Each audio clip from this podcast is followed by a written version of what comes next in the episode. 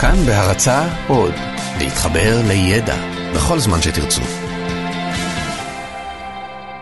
45 דקות עם רז חסון.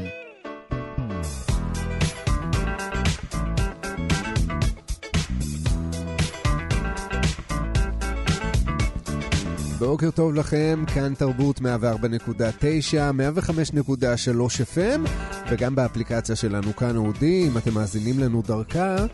אז הנה, בוקר טוב, יום שלישי בשבוע כבר, אנחנו כבר במחצית, מה שאומר שיש לנו רק עוד אה, שלושה ימים, נכון? עד לסוף השבוע המיוחל, אז הנה, זה קורה ממש עוד מעט.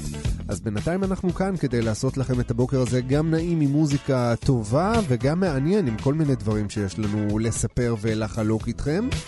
אה, בואו נתחיל מקוד לבוש, שזה משהו שחל על כולנו פחות או יותר במקומות העבודה, נכון? אם אתם מתלבשים עכשיו או שכבר התלבשתם, אז יש דברים מאוד ברורים שאתם יכולים ללבוש לעבודה ויש דברים שאתם לא יכולים ללבוש.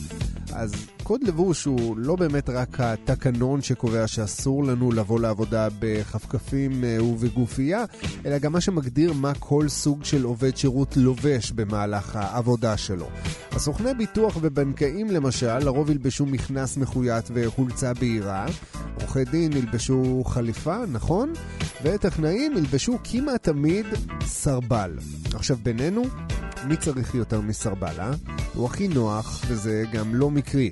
העבודה הפיזית של הפועלים מחייבת לבוש נוח, פרקטי ויעיל, וחליפה לא ממש אה, עונה על ההגדרה הזו, ככה שסרבל הוא באמת בגד העבודה המושלם. הסרבל או האוברול, כן, ככה הוא גם נקרא בין היתר, הוא נולד בארצות הברית במאה ה-18, ובמתכונת המקורית שלו הוא בכלל לא היה אוברול, הוא לא היה לגמרי בגד של חטיבה אחת, אלא שני חלקים נפרדים שהוצמדו יחד בכפתורים. אז החיבור בין החלק העליון לתחתון, כמו שאנחנו מכירים היום פחות או יותר, נעשה רק באזור האמצע ה-19, וכבר אז הוא הפך למדים הרשמיים של מעמד הפועלים. עכשיו, לא ברור איך החלוקה הזו התבצעה, אבל עם הזמן כל קבוצת פועלים זכתה לסרבל בצבע שאפיין רק אותה.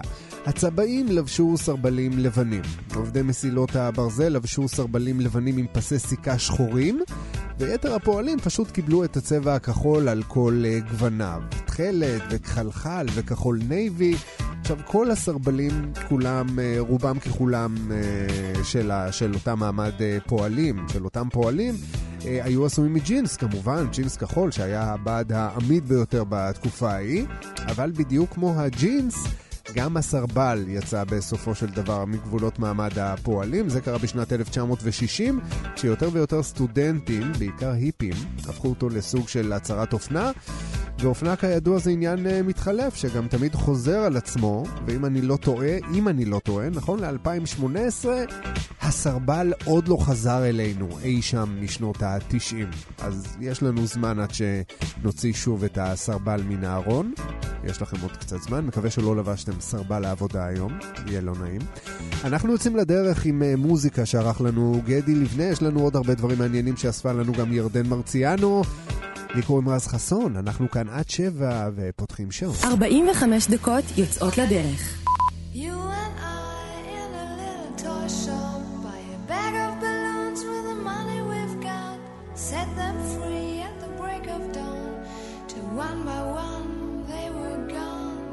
Back at base, box in the software, flash the message.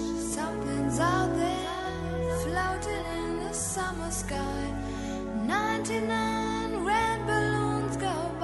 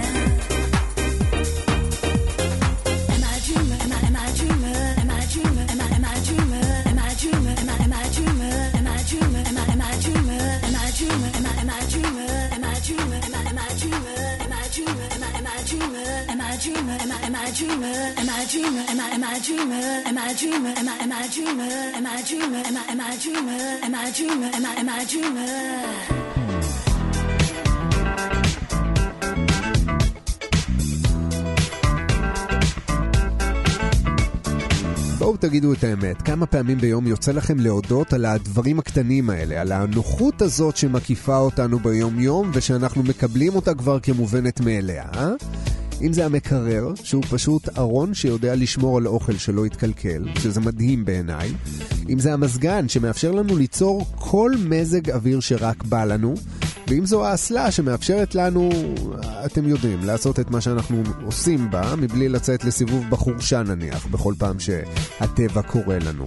אז את התודה על האסלה אנחנו חייבים לסר ג'ון הרינגטון, שהיה זה שהמציא אותה בשנת 1596, אבל למרות שהוא היה זה שפיתח את האסלה המודרנית עם מיכל ההדחה, בעצם אותה אסלה שאנחנו מכירים עד היום, הרעיון של שירותים נולד אלפי שנים קודם לכן, זאת האמת. בני אדם התחילו לבנות ערים לפני כמעט 9,000 שנים, וכבר אז אחת הבעיות הכי קשות שבהן הם נתקלו הייתה איפה לעזאזל עושים קקי. אז בהתחלה הפתרון היה די צולע כצפוי, כל אחד היה עושה את ענייניו במעין סיר לילה כזה בבית שלו, ואז בבוקר היו מגיעים אנשים שזה היה התפקיד שלהם, לאסוף את הסירים ולרכז את התכולה שלהם במוקד רחוק ומסוים, רחוק מאוד מהעיר, באמצע היער איפשהו. אז הרעיון של מערכת שפכים נולד רק חמשת אלפים שנים אחר כך, כשתושבי עמק האינדוס שבפקיסטן הבינו שאי אפשר יותר לחיות ככה, אי אפשר כל יום ללכת ולרוקן את השפכים ידנית מחוץ לעיר, והם הקימו ערים שבהן היו מערכות ביוב של ממש. זאת אומרת שבפעם הראשונה בהיסטוריה, שבכל בית היה חדר שממנו יצאה תעלה שדרכה השפכים היו מתנקזים. הבעיה הייתה שכולם היו נשפכים לנהר, מה שגרם להתפרצות של מחלות ומגפות וכל היופי הזה ששפכים במי שתייה יכולים אה, להביא איתם. אז המודל הזה היה בעצם רק הבסיס למערכת השפכים המודרנית, שהיום כבר מעבירה את השפכים למערכות אה, טיהור מתקדמות, ואתם מכירים את התהליך, שהוא ארוך ומסועף בפני עצמו. עכשיו, גם מודל השירותים הציבוריים עבר לא מעט גלגולים לאורך ההיסטוריה, מאז שהוא נהגה לראשונה לפני 300 שנים. אני מדבר על תקופת רומא העתיקה, שבה נבנו מתחמי שירותים ציבוריים באמצע העיר. אז היתרון כמובן היה שאף אחד לא נאלץ יותר להטיל את צרכיו באמצע הרחוב.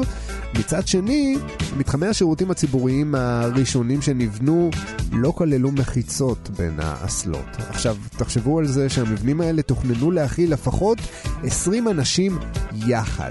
כמה לא נעים היה שם בפנים. 15 דקות מאחורינו. נותרו עוד 30 דקות.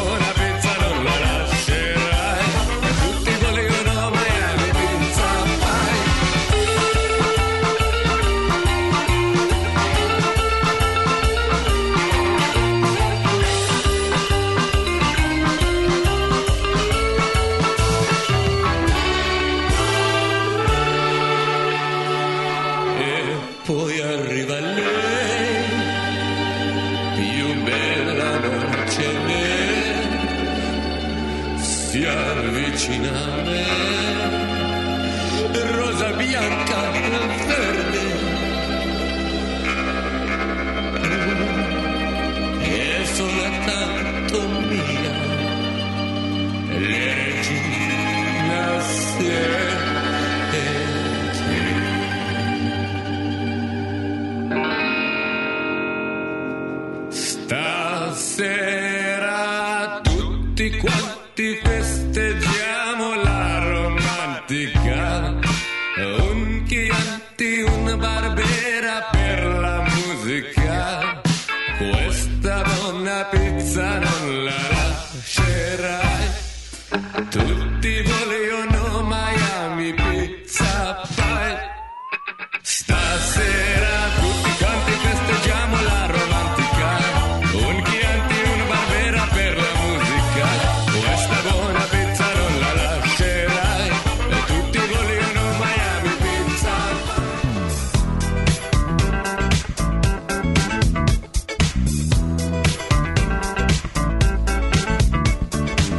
שלנו באמת קופסה מדהימה ומסתורית. הוא מתוחכם, הוא לומד, הוא שולט על כל הגוף הזה שלנו ועל כל התהליכים הפיזיים והרגשיים שבו, אבל, כמו שכבר גילינו בעבר, פה ושם יש לו גם גליצ'ים, כן? עם כמה שהוא מופלא, המוח שלנו לא מושלם, ובסך הכל זה לא כזה מסובך לעבוד עליו.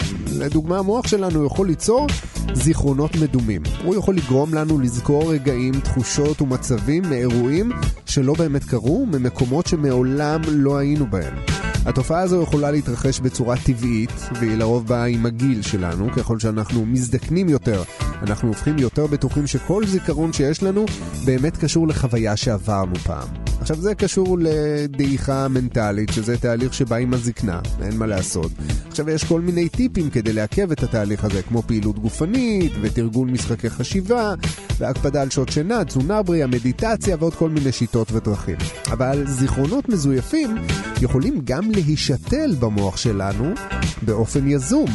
התהליך הפרקטי הזה, שהוא מאוד מעשי, הוא כבר נוסע בהצלחה בעכברים, והוא נעשה במסגרת הנדסה מלאכותית של תאי מוח. התאים האלה מושתלים במוח של הנבדק, ובעזרת הבזקי אור ניתן להאיר אותם ואפילו לשלוט בהם, כך שבעצם אפשר למחוק זיכרונות מסוימים, להוסיף המשכים לזיכרונות קיימים, להבליט זיכרונות מסוג אחד, להדחיק זיכרונות מסוג אחר.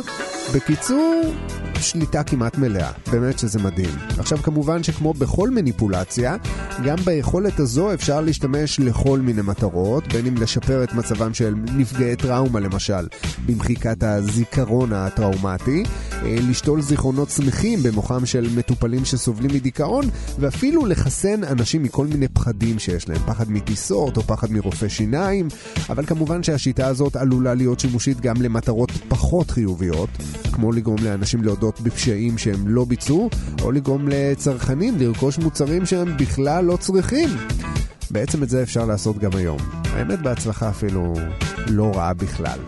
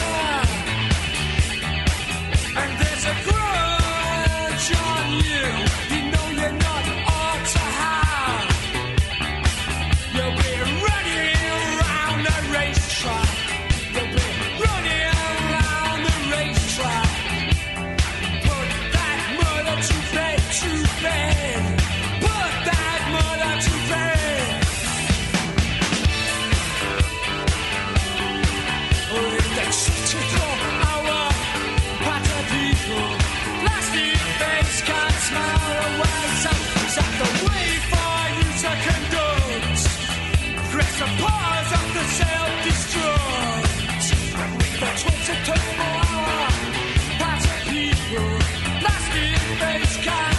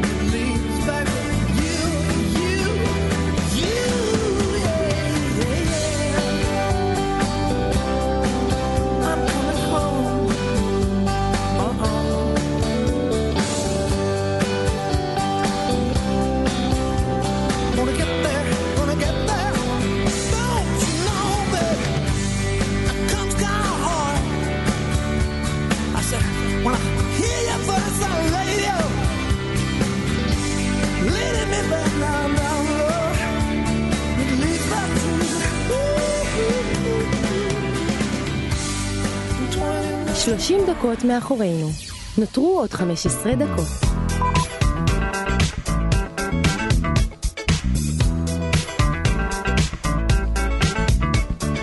אם יש לכם רכב, אז אתם כבר יודעים בטח שמחר בלילה, אה, בלילה שבין רביעי לחמישי, תהיה עלייה נוספת במחיר הדלק, שנדמה שהפך להיות אה, הנוזל היקר בעולם, נכון?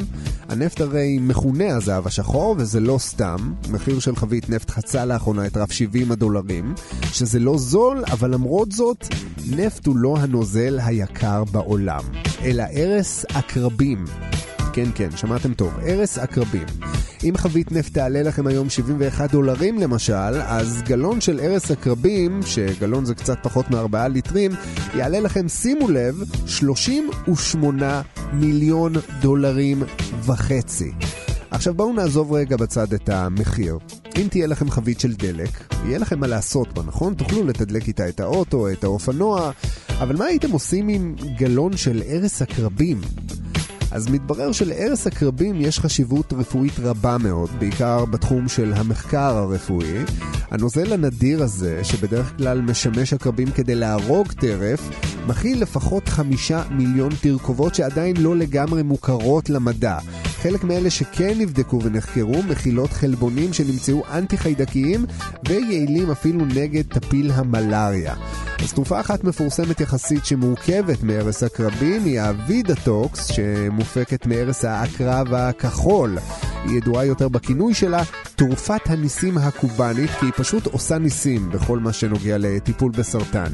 במסגרת שלב הניסוי הקליני בתרופה הזו, היא ניתנה ליותר מעשרת אלפים חולים בכל מיני סוגים של אה, סרטן, ויותר מ-90% מהם הראו סימני שיפור משמעותיים. אז היום חוקרים מנסים לשלב את ההרס בעוד uh, תכשירים ותרופות, כמו תרופות לשיכוך כאבים למשל, שזה מדהים, כי מי שחווה פעם עקיצת הקרב יוכל לספר לכם עד כמה היא כואבת. ובטבע קיימים יותר מאלפיים זנים של עקרבים, אבל רק 40 זנים מתוכם ארסיים מספיק כדי להרוג בן אדם. מה שהופך את תהליך אה, איסוף ההרס הזה לעניין די מסוכן. הפעולה עצמה נקראת חליבה, ורק כדי שלא נתבלבל בין חליבת פרה נניח לחליבת עקרב, תבינו שמכל עקרב ניתן לחלוב קצת פחות מחצי מיליגרם של הרס. זהו, זה הכל. עכשיו, איך עושים את זה? במשך שנים השיטה העיקרית לחליבה כללה ניקוב של בלוטת ההרס. אבל הפעולה הזו לא תמיד הצליחה והיא גם פגעה בעקרב, אז בשנים האחרונות פיתחו שיטה אחרת שמעודדת את העקרב להפריש את ההרס בעזרת זרם חשמלי בעוצמה נמוכה, וככה מצליחים גם לאגור את ההרס שלו וגם לא לפגוע בו, אבל זה עדיין uh, תהליך ארוך ומאוד לא פשוט, וזאת הסיבה שבשביל כמות רצינית צריכים קודם כל המון עקרבים וגם המון המון סבלנות, וזה גם uh, מה שהופך את החומר הזה ליקר בטירוף. אבל עליו נשענת כל ההתפתחות התרופתית המודרנית. נחכה עוד כמה שנים, נראה לאן זה יביא אותנו.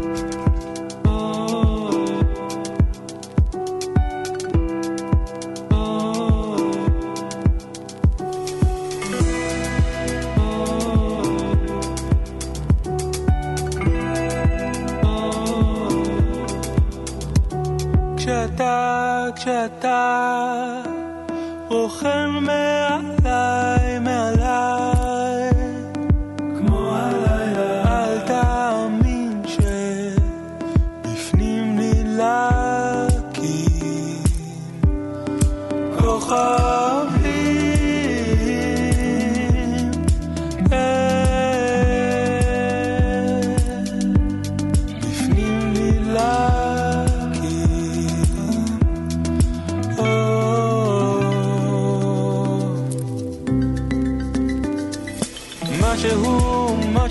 משהו נוצץ שם, אולי מצלצל מתוכי המון מטבעות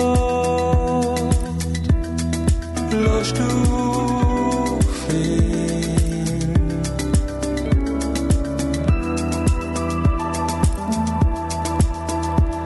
תשעים ושניים אחוזי נחושת, שישה אחוזים אלומיניום,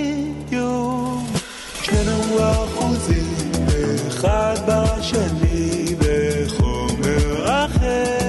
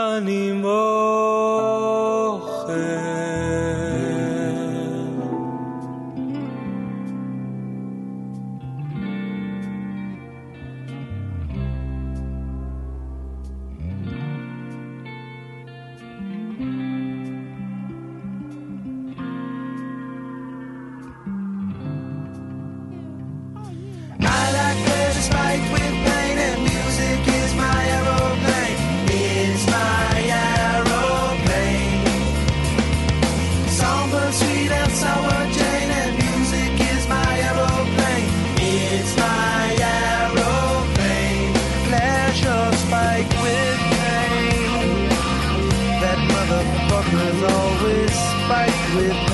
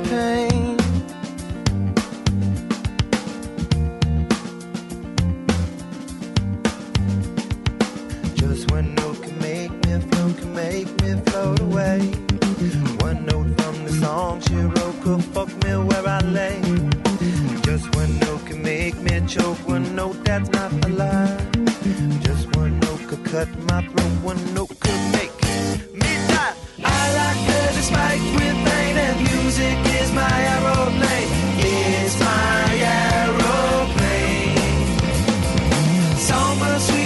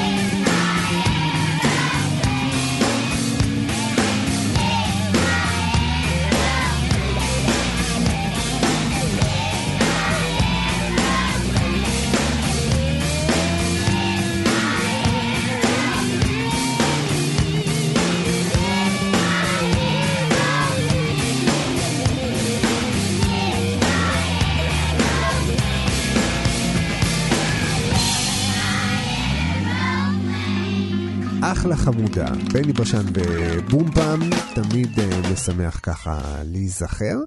ואנחנו כבר קצת אה, לפני שבע. וזה אריק קלפטון עם After Midnight. ואל תשכחו, מחר בחצות, After Midnight, המחיר של הדלק מתייקר, אל תשכחו לתדלק. אז אנחנו כאן מסיימים. תודה רבה לגדי לבנה על המוזיקה, לירדן מרציאנו על התוכן ולכם שהייתם איתנו. לי קוראים רז חסון, נשתמע מחר. ביי ביי. We're gonna juggle up and shout. We're gonna stimulate some action. We're gonna get some satisfaction. We're gonna find out what it is all about. What it is all about. After midnight, we're gonna lay it all hang down. After midnight, after midnight, we're gonna shake your tambourine.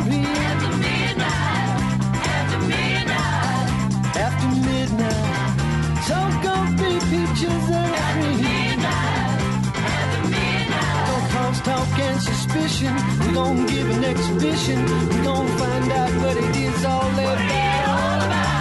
What it all